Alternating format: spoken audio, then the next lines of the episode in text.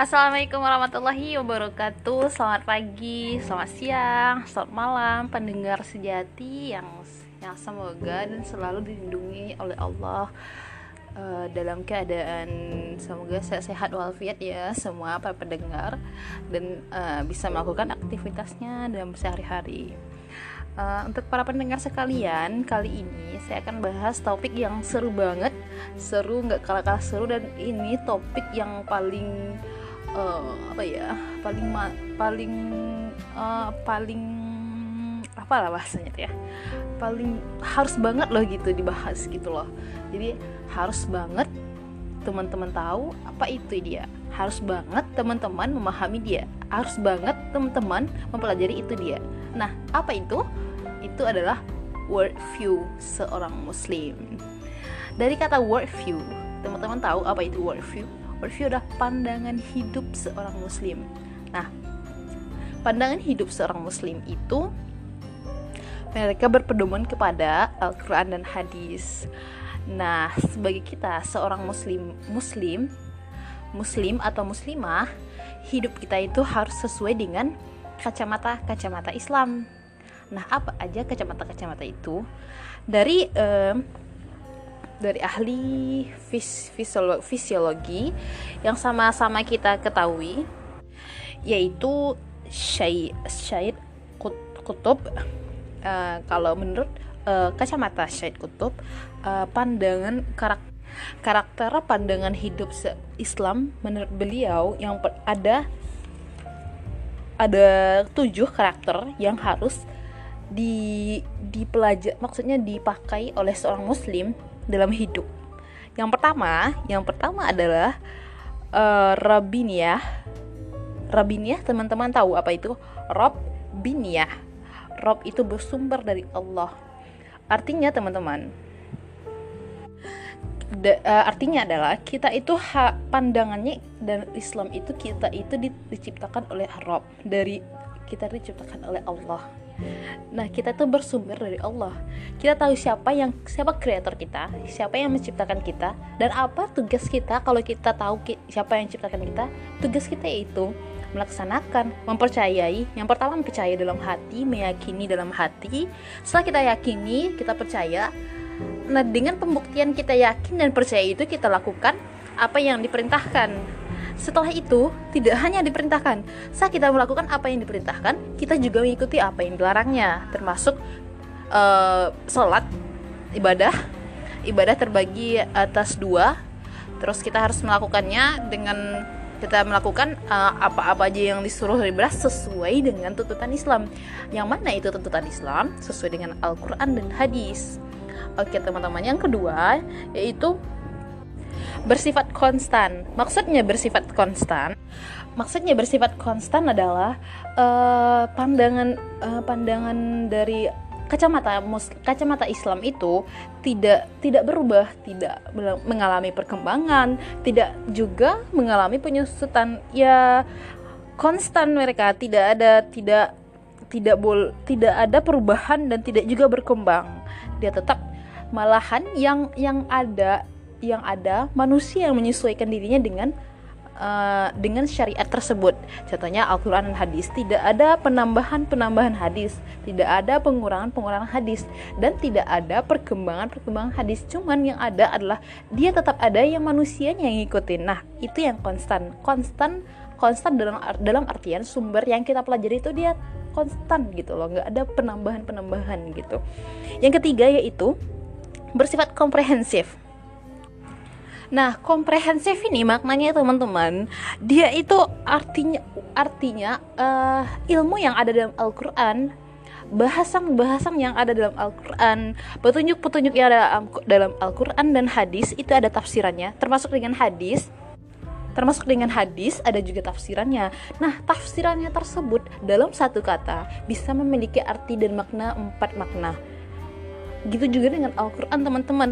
Jadi Al-Quran dan hadis memiliki wawasan yang luar biasa luasnya ding, luar biasa luasnya termasuk uh, wawasannya di zaman ke depannya dan zaman yang belakang zaman yang kita rasakan sekarang juga. Jadi ilmu yang ada pandang ilmu yang ada dalam Al-Quran dan hadis itu adalah ilmu yang udah lama ada dan baru tahu oleh dan itu sudah ada sebelum kita lahir gitu.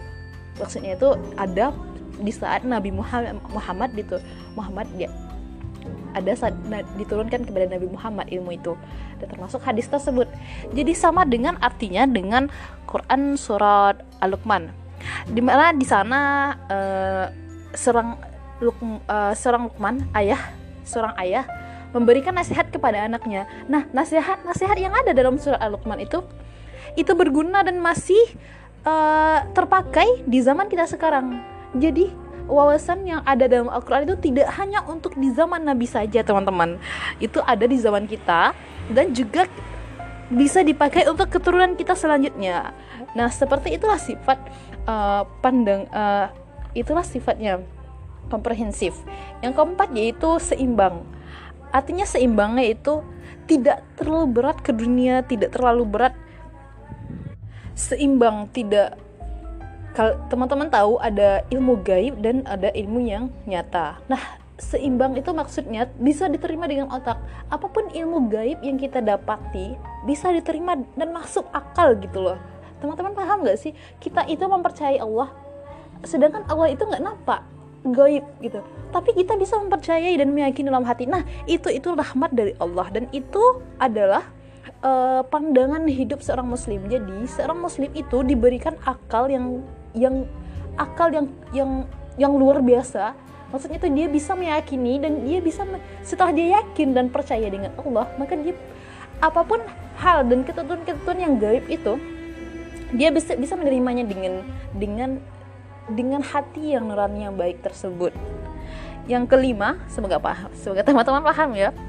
Uh, yang kelima yaitu ada nah yang kelima yaitu adalah uh, positif. Teman-teman diarahkan untuk melakukan kegiatan-kegiatan yang memiliki uh, memiliki ke aktivitas yang bertujuan kepada ketaatan kepada Allah, melakukan ibadah.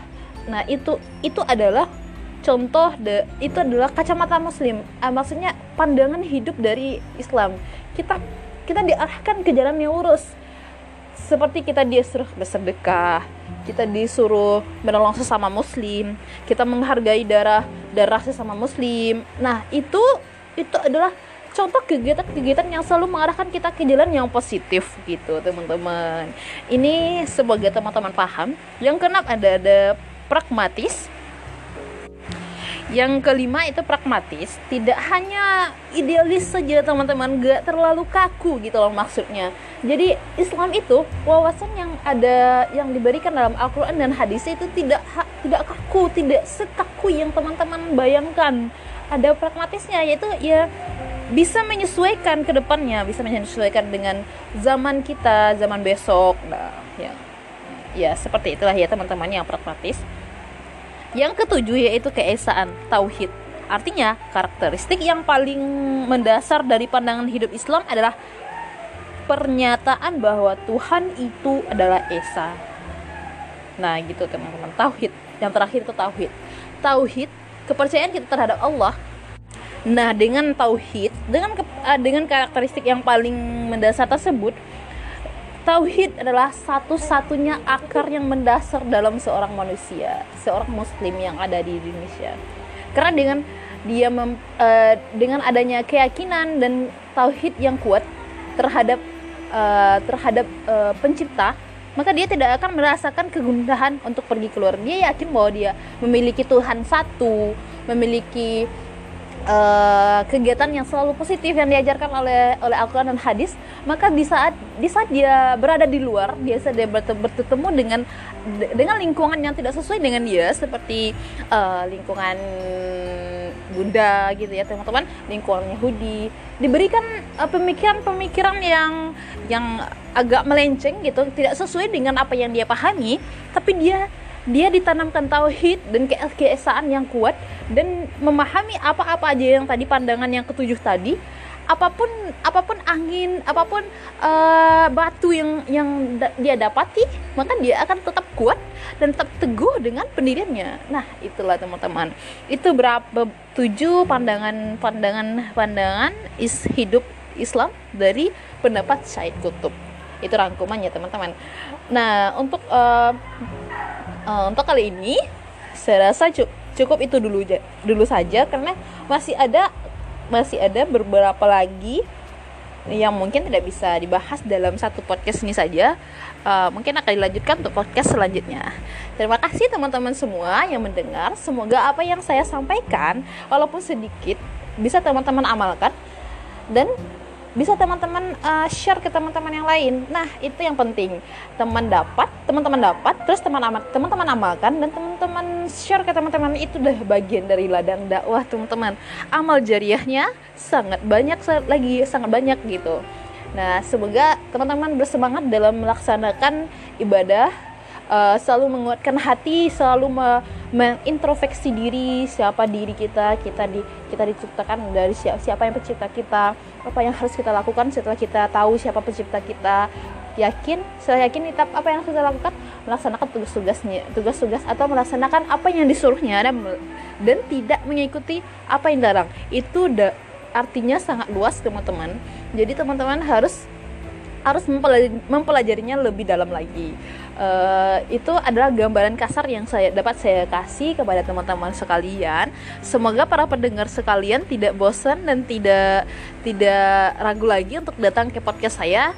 Sekalian juga ya teman-teman ajak temannya buat datang ke podcast saya untuk mendengar ke uh, uh, ocehan yang bermanfaat ini ya. Uh, ya, terima kasih. Terima kasih untuk uh, pendengar sekalian yang setia mendengarkan. Uh, billahi taufiq wa hidayah. Assalamualaikum warahmatullahi wabarakatuh. Ketemu lagi besok. Jangan jangan lupa besok datang lagi ya teman-teman. Assalamualaikum. Dadah.